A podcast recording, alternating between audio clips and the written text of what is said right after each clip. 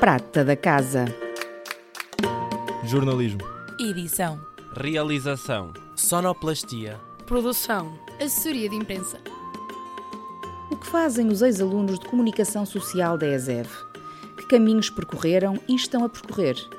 Que escolhas, decisões, que futuro e perspectivas têm ainda pela frente? Em cada episódio, um olhar pela prata da casa com Miguel Midões e Joana Martins. Olá a todos e a todas, bem-vindos ao segundo episódio do Prata da Casa, um podcast que pretende ouvir os diplomados em Comunicação Social da ESEV, a Escola Superior de Educação de Viseu. E na verdade o que nós queremos saber é saber mais sobre as suas histórias, conhecer melhor os seus percursos, de quem trabalha nas áreas de formação do curso de Comunicação Social. No primeiro episódio falámos com o João Pereira, jornalista do Porto Canal, e hoje vamos conhecer a Sofia Pereira. Olá Sofia, bom dia, bem-vinda. Olá, bom dia, muito obrigada a todos também pelo convite para estar aqui no Prata da Casa uh, de uma escola e de um curso que para mim foram tão especiais. Uh, fico muito contente por me terem convidado. Bom dia, Sofia, obrigada a nós também. A Sofia é jornalista da Rádio Altitude e foi aluna da ESEV entre 2018 e 2021. Estagiou ainda em plena pandemia na Rádio Jornal do Centro e hum, se calhar podemos começar por aí. Como é que foi a tua escolha do estágio curricular e em que medida é que também sentes que a tua experiência foi de certa forma condicionada por esta pandemia? É assim, já quando eu estava na faculdade, eh, no final da faculdade, eu já tinha a ideia de que queria estagiar numa rádio, não sabia exatamente aonde, eh, mas também depois comecei a pensar que queria estar num, numa rádio local, num sítio mais pequeno, também para ter espaço para aprender à vontade e para errar também à vontade, e porque sabia que dentro de um espaço pequeno normalmente os trabalhadores fazem muito mais tarefas do que, do que aquelas tarefas para as quais foram chamados. E então a minha escolha pelo Jornal do Centro e pela Rádio Jornal do Centro foi muito por aí, foi continuar em Viseu, que eu na altura ainda queria viver em Viseu e Viseu é realmente uma cidade para viver e eu queria viver lá. E então estava a tentar, a tentar, a tentar, mas pronto, tentei estar no Jornal do Centro, gostei muito. Uh, em termos de experiência, foi um sítio onde eu aprendi realmente a fazer notícias. Na escola também aprendemos a fazer isso, mas depois no estágio eu percebi como é que aquilo entrava para a antena, percebi qual é que era o objetivo de cada coisa e acho que foi a, a, a altura em que eu aprendi um, a separar aquilo que é informação daquilo que não é, ou aquilo que é importante passar em antena daquilo que não, daquilo que é ruído ou daquilo que vai confundir as pessoas. Na altura eu tinha muita dificuldade, sei lá, tinha um áudio de 15 minutos na mão e só conseguia reduzi-lo a 10 minutos. Não, atualmente eu reduzo aquilo a 2 minutos e dá dois áudios para passar no noticiário. Então acho que o Jornal do Centro uh, foi a instituição onde eu aprendi também a não ser envergonhada e a ir avançar. Temos que fazer, temos que fazer, nem que seja sozinhos. Uh, e também perceber que temos uma ideia, chegamos lá, mesmo que a ideia não seja muito correta, alguém nos vai ajudar a transformar aquilo em algo que seja bom para ir para a antena, para toda a gente ver e ouvir. Lembro-me bem dessas conversas, sobretudo nas aulas de rádio, do como encolher os sons para chegar e, e a, no fundo, os dilemas que tinhas para, para cortar, para deitar fora, não é?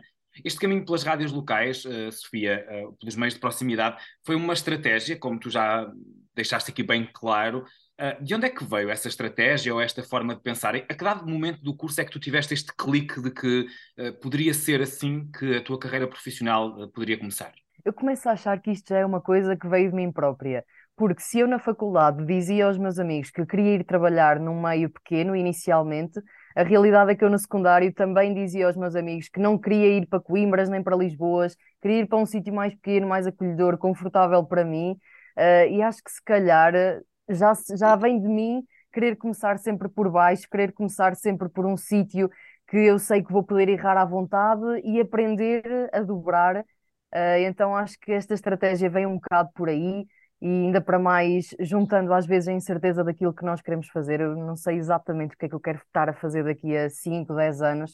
Uh, e então o que eu puder juntar de experiência e o que eu puder juntar de aprendizagem acho que é a minha preferência e será sempre a minha primeira escolha. E, e tu sentiste essa, essa pressão de, dos sítios maiores ou nacionais de poderem imputar uma responsabilidade maior do que lá está uma rádio local onde há mais espaço para, para errar e se calhar também para aprender? Sim, completamente, por causa também da exposição que os meios de comunicação nacionais nos dão.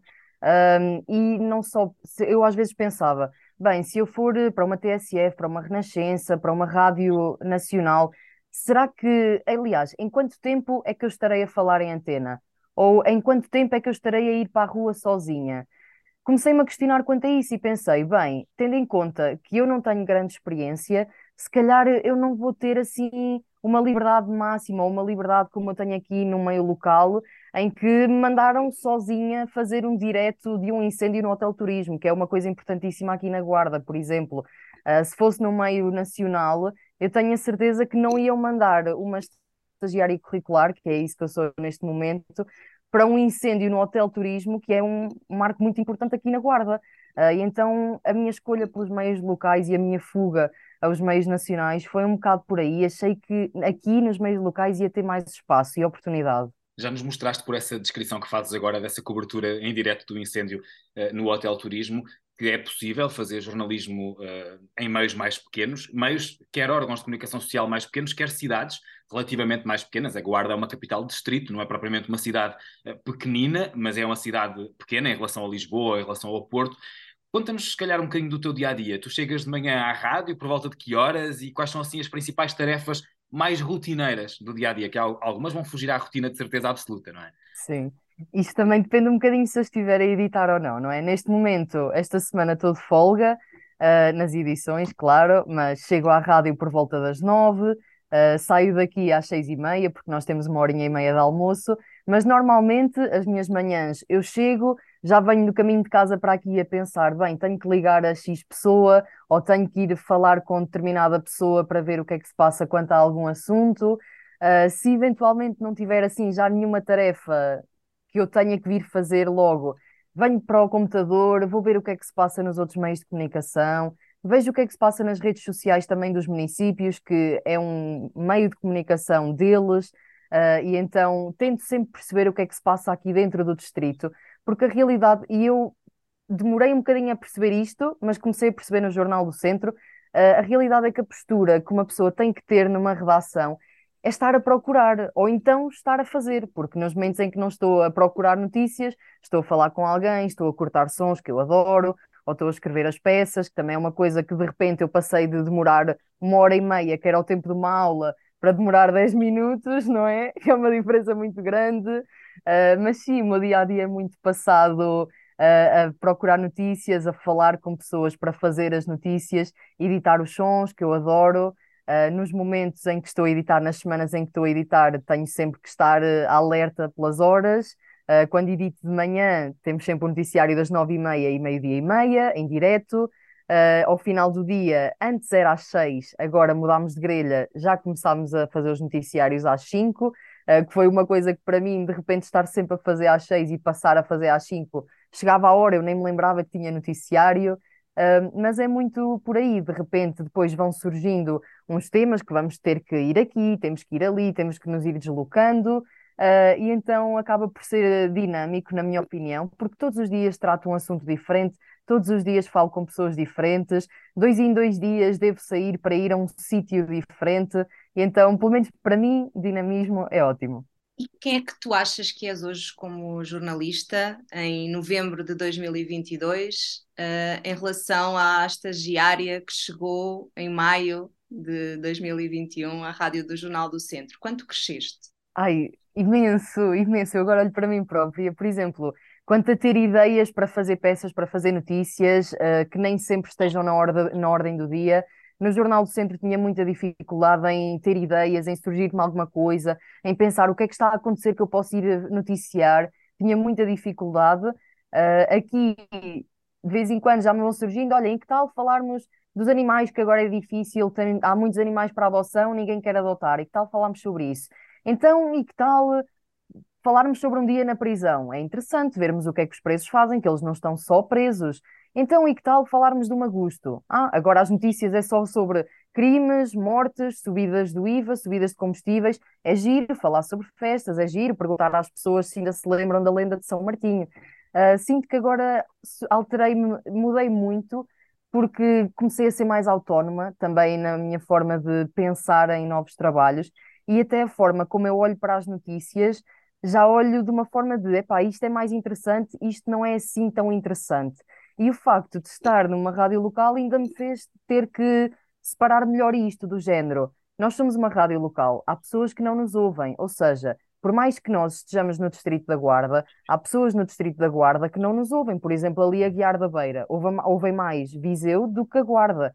E então, se calhar, para nós, é um bocado mais importante outros conselhos do que, por exemplo, a Guiar. Como, por exemplo, para Viseu, se calhar dão mais importância a Guiar do que outros conselhos que também têm do distrito. Não sei se me estou a fazer entender, mas creio que sim.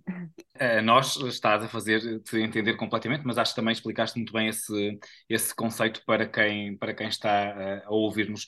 E precisamente focando-nos em quem nos vai ouvir, porque sobretudo o nosso público são os estudantes que ainda estão agora a fazer a sua, a sua formação. Sofia, tu começaste com um estágio profissional, depois do estágio curricular, eu gostava que explorasses um bocadinho esta, esta ideia um, porque é um estágio profissional? Achas que é, que é a forma mais eh, correta ou mais interessante de entrar na, na profissão? É assim, no caso, uh, não foi muito fácil para mim encontrar um estágio profissional, uh, mas achei que era a forma mais fácil de entrar dentro da área, porque eu tive ali algum tempo meio desesperada depois de acabar a faculdade, depois de acabar o estágio curricular, não sabia para onde é que havia de ir trabalhar e também não tinha a carta, o que estava a dificultar muito o, em, o facto de encontrar um trabalho. Estava a ser muito difícil por não ter e, a por carta. Acaso, se não tocasses nesse assunto, eu ia lá tocar, porque lembro de nós conversarmos sobre isso. Portanto, no teu caso, tu achas que foi fundamental ter carta de condução?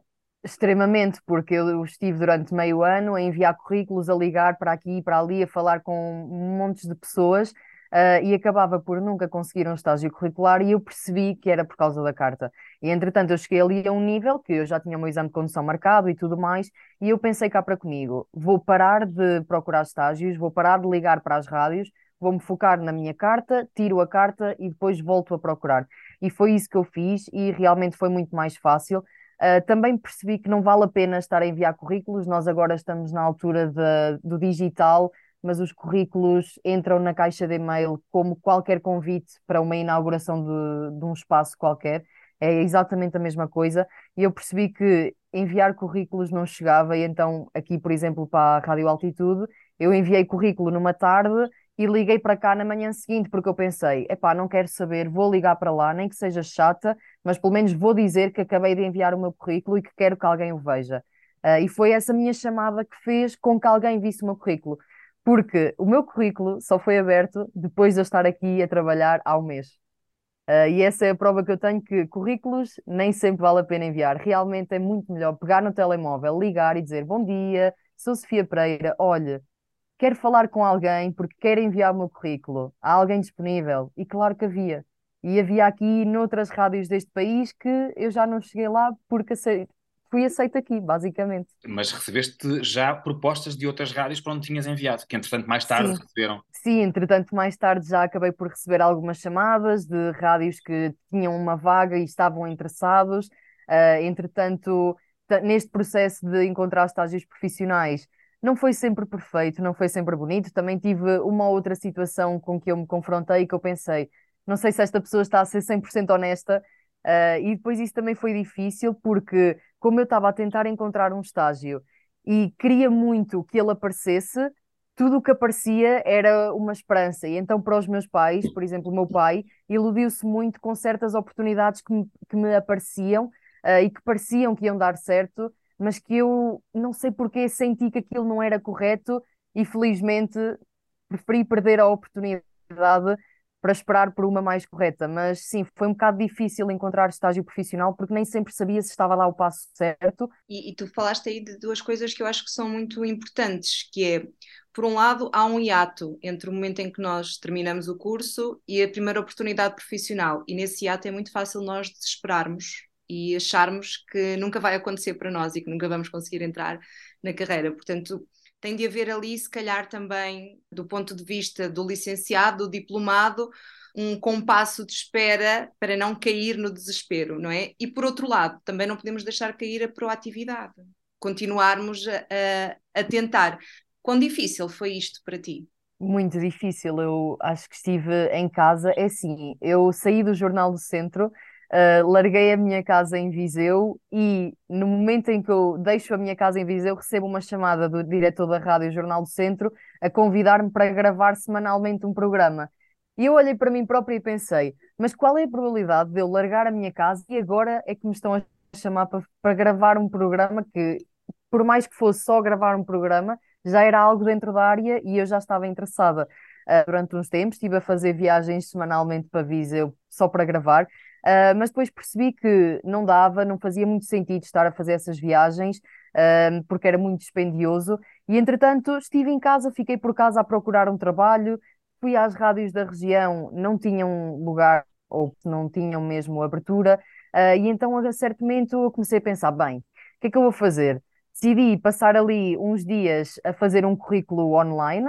Entretanto, quando os currículos não funcionavam, comecei a pensar: bem, e agora? Depois de tirar a carta, tive ali uns meses e eu até falei com o meu pai: ó oh, pai, se calhar vou procurar outro trabalho só para estar aqui uns tempos.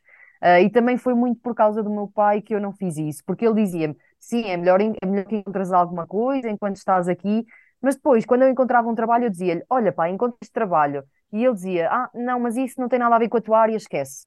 Pronto, e às vezes eu ficava, fogo, mas o que é que eu devo fazer? Encontrar um trabalho, por mais que seja noutra área, ou ficar aqui a martirizar-me até aparecer alguma coisa na minha área. Pronto, e felizmente esperei, esperei, não desisti, enviei currículos sem parar uh, e esperei que aparecesse na minha área e acho que foi a coisa mais acertada que eu fiz, porque pelo menos agora já olho um bocadinho para o meu futuro, não muito longínquo, mas para o meu futuro próximo e pelo menos estou a trabalhar uma coisa que gosto. Todos os dias me levanto, não fico do género, ai meu Deus, tenho que ir trabalhar que seca. Não, venho para aqui bem disposta, como um dia novo. Acho que apesar de ter sido um bocadinho difícil, com paciência tudo se consegue. Exato, e, e, vais ver também que depois, ao fim de vários anos de trabalho e de experiência profissional, esses meses que estiveste a ir em passe não vão significar nada na, na tua carreira e fizeram parte do, do processo, de certeza absoluta, para chegares a um patamar depois eh, melhor e, e mais, mais uh, estável.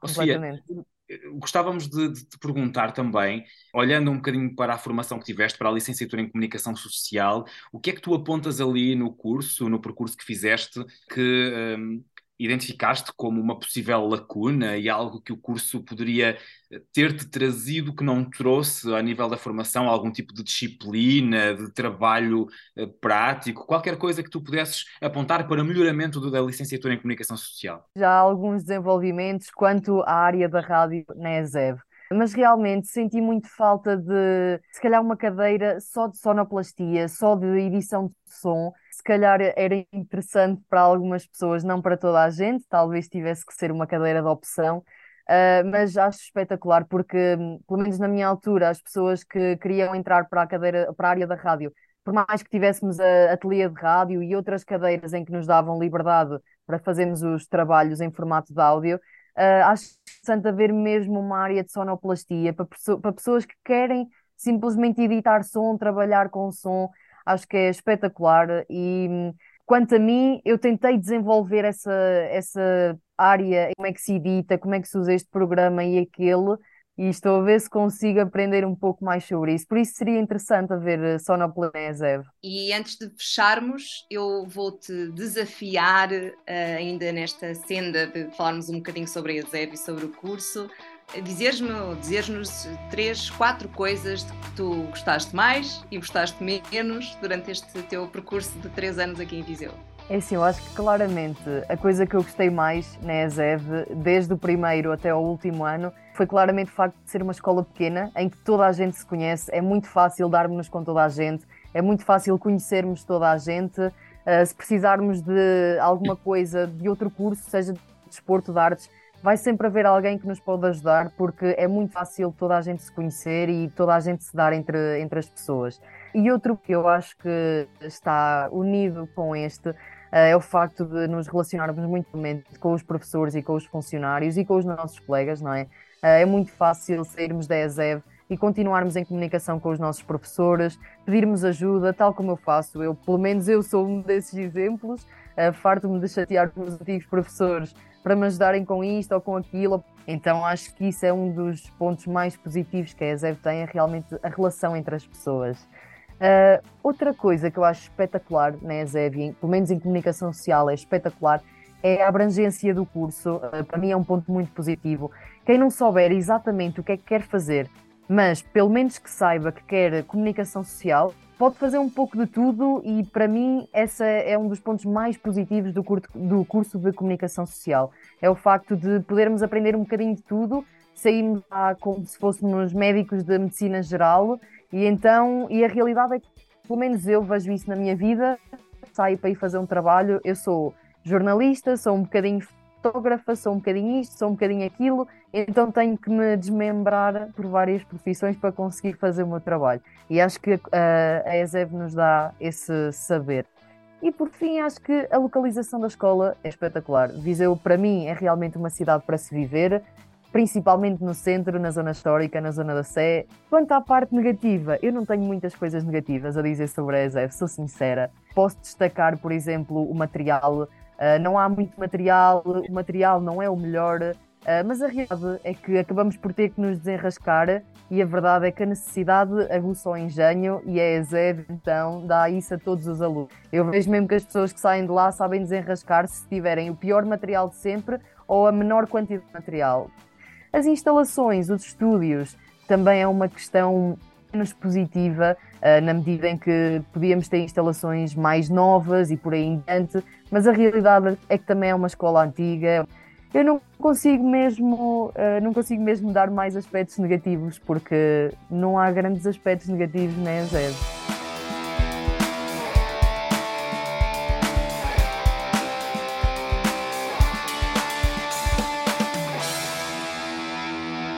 Muito bem, e acho que fica, não é? O que gostas e o que não gostas é sempre bom para nós, que fazemos parte da EASEV também, que, que, que, os alunos gostem mais do que aquilo que não gostaram. Portanto, isso deixa-nos contentes, mas, mas essas lacunas são também boas para nós eh, podermos identificar e, e melhorar. Obviamente, são coisas que não passam pelas nossas mãos corpo docente, mas, mas faz, faz parte da nossa obrigação comunicá-las para que as coisas possam ser eh, melhoradas.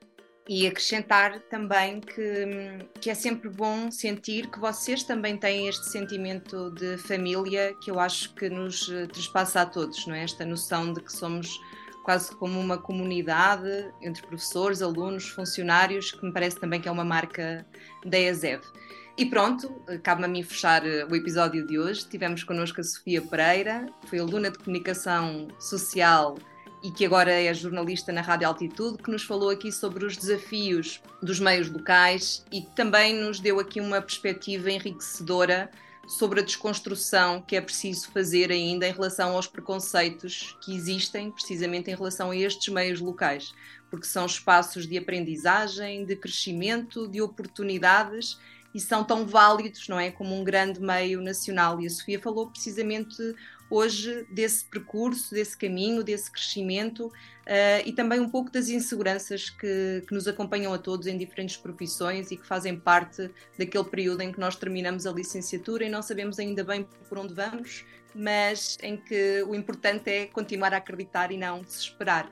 Da nossa parte, e acho que falo por todos, nós um, eh, temos muita estima pelos nossos diplomados e por ti também em particular vou sempre lembrar-me de ti como uma das melhores defesas de estágio que nós, que nós tivemos aqui na ESEV e que acabou em lágrimas boas, não é? Dizer que, que também temos saudades e que esperamos rever-nos em breve. Obrigada, Sofia, pelo teu testemunho. Muito obrigada Obrigado. pelo vosso convite. Eu realmente tinha muitas saudades vossas e tenho muitas saudades da ESEV, não vou lá há alguns meses. É muito gratificante estar aqui a falar com vocês uma vez mais e também estar a dar agora o meu parecer a outras pessoas que provavelmente podem até passar pela mesma situação que eu. Muito obrigada mesmo. Prata da Casa Jornalismo Edição Realização Sonoplastia Produção Assessoria de Imprensa O que fazem os ex-alunos de Comunicação Social da ESEV? Que caminhos percorreram e estão a percorrer? Que escolhas, decisões, que futuro e perspectivas têm ainda pela frente? Em cada episódio, um olhar pela prata da casa com Miguel Midões e Joana Martins.